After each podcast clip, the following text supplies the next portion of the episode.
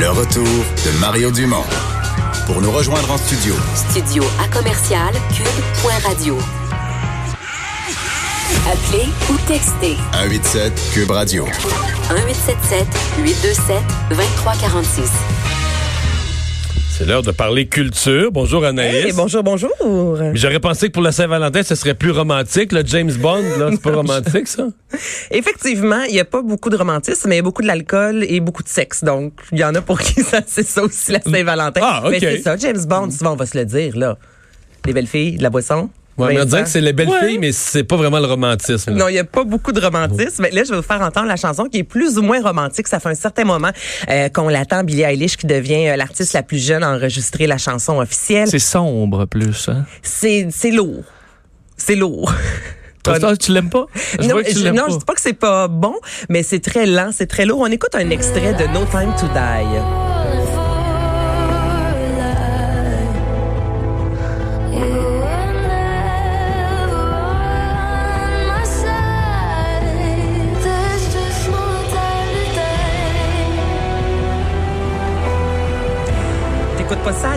pour faire lever ouais. le party. Tu mets plus Non. Comment tu veux que les mais gens euh, c'est sûr que c'est le dernier de James Bond, puis il meurt avec, avec cette musique-là. Ils viennent de nous dire le, le, pas, le punch du film. Il prend sa retraite dans déprimé, là. Euh, il fait un burn-out. Ça dépend, les gars, parce que, bon, là, ce sera le 25e qui va sortir au mois d'avril. Et là, je suis allée écouter les autres chansons parce qu'il y en a eu énormément. Et ça, on revient en 2012 avec Skyfall de Adele. C'était pas ben, ben plus. Ben oui. Ça se ben ressemble. Non, mais c'était plus. Euh, c'est un peu moins lourd, moins triste, mais je veux dire, on n'est pas dans la gaieté, la joie, là.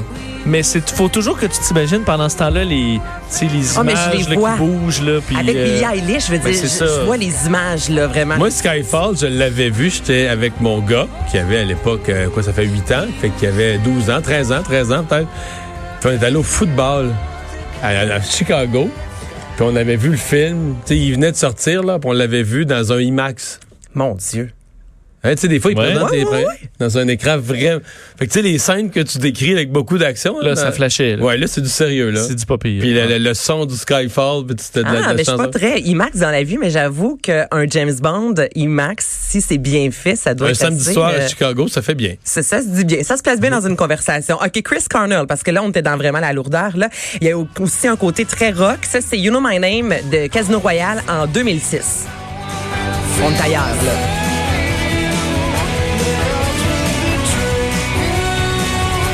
Vous en pensez C'était quoi? pas- Mais elle, elle passera pas à l'his- à, à l'histoire. C'était Moi, mon je me avis. souviens dans- plus- moi, je me souviens de View to a Kill.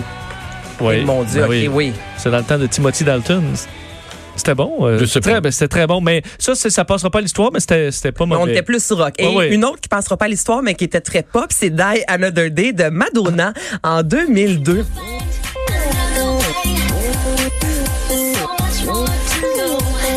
Mais. Ah, c'est Roger Moore, c'est vrai. Je me trompais avec Dance into the Fire.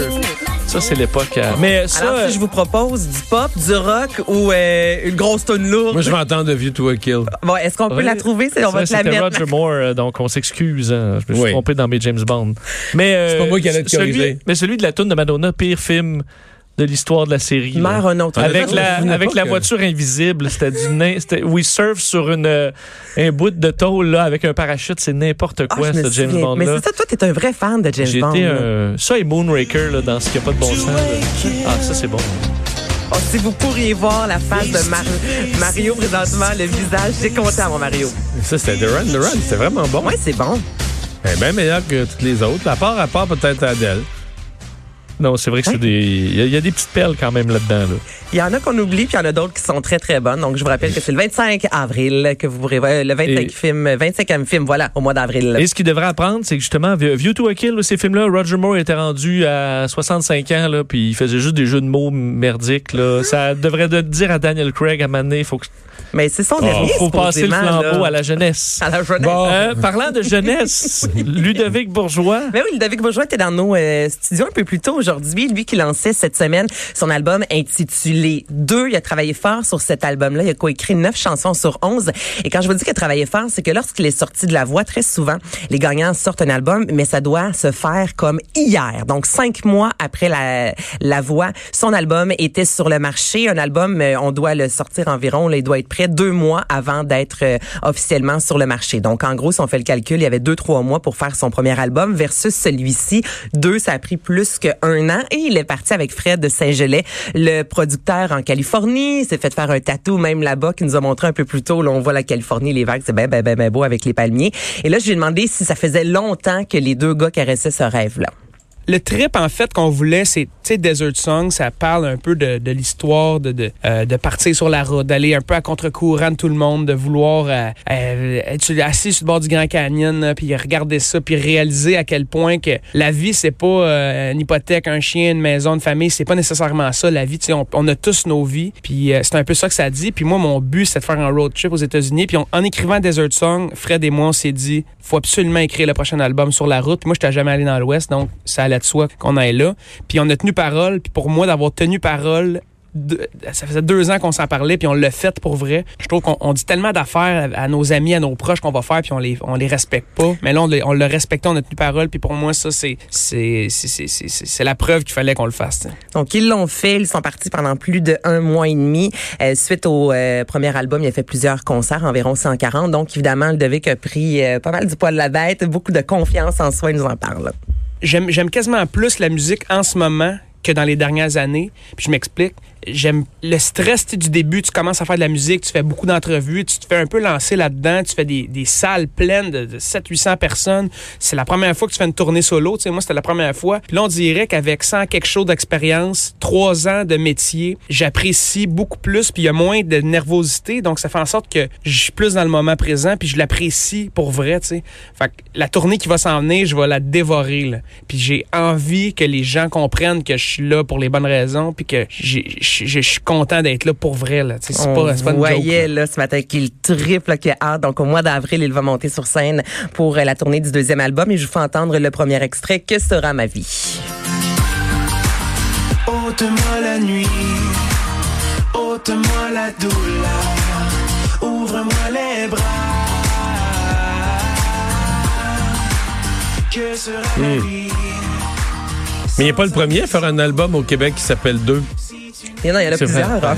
Céline? Oui, mais c'est Mais c'est pas écrit pareil. D apostrophe EUX, puis là, lui, EUX2, c'est le chiffre c'est 2. le chiffre 2. C'est pas pareil. C'est pas pareil. Ah. Oh. Rien à voir. Non, mais on lui souhaite un aussi grand succès que, deux. deux de Céline Dion. Peut-être un mix déjeuner aussi deux, mais. Ah, oh mon Bon, Dieu. bon. Euh, Ça, c'est aussi fort que les restaurants à déjeuner. Moi, je suis plus capable. Oui, toujours un jeu de mots. Deux, les, tous les jeux de mots avec les œufs, là, faut que ça cesse. On a fait le tour. On a fait le tour.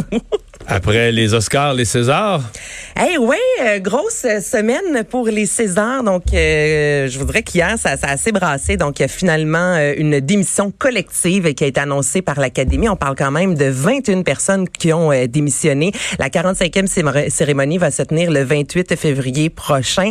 On parle beaucoup évidemment de Roman Polanski qui est en nomination dans plus de 12 catégories. Et ce qu'on a, entendu parler, je voudrais depuis la fin janvier, c'est la fameuse phrase 12 comme le nombre de femmes qui l'accusent de viol. Donc, pour plusieurs, c'était inadmissible que ce réalisateur-là soit en tête de liste. Et justement, Florence Foresti avait fait un beau lapsus lorsqu'elle a dévoilé les nominations il y a quelques temps de cela. Euh, pour le César de la meilleure adaptation maintenant. Euh, Roman Polanski pour Je suis accu- j'accuse.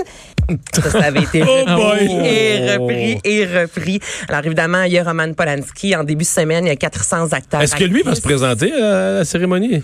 Je sais pas s'il va être là.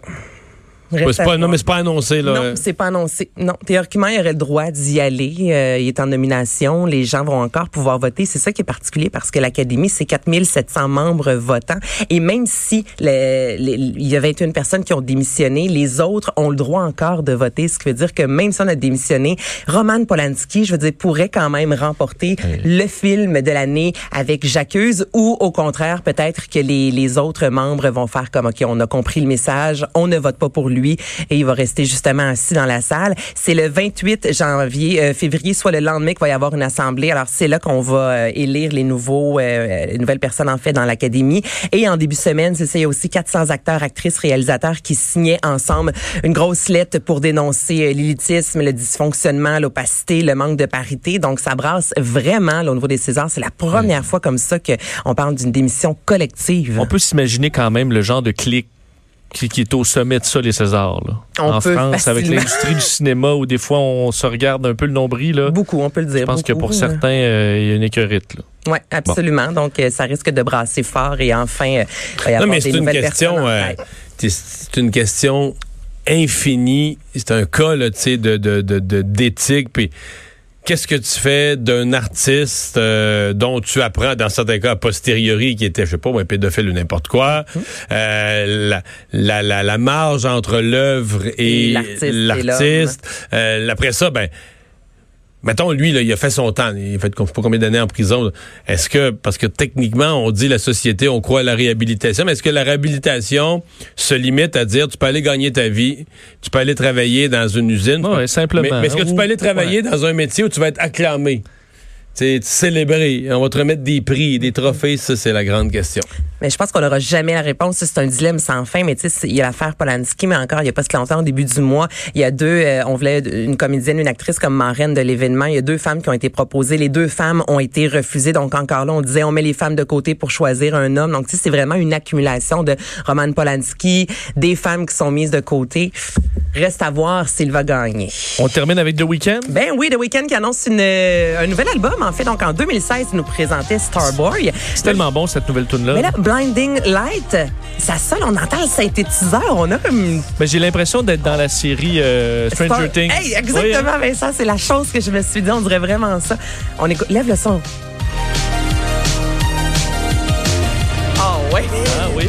Verrai la bande-annonce de la prochaine saison. euh, Mais pourquoi c'est pas ça Avec qui est ça. la nouvelle mu- la musique du nouveau James Bond? Ben honnêtement, ça ressemble. tu trouves? Ben oui.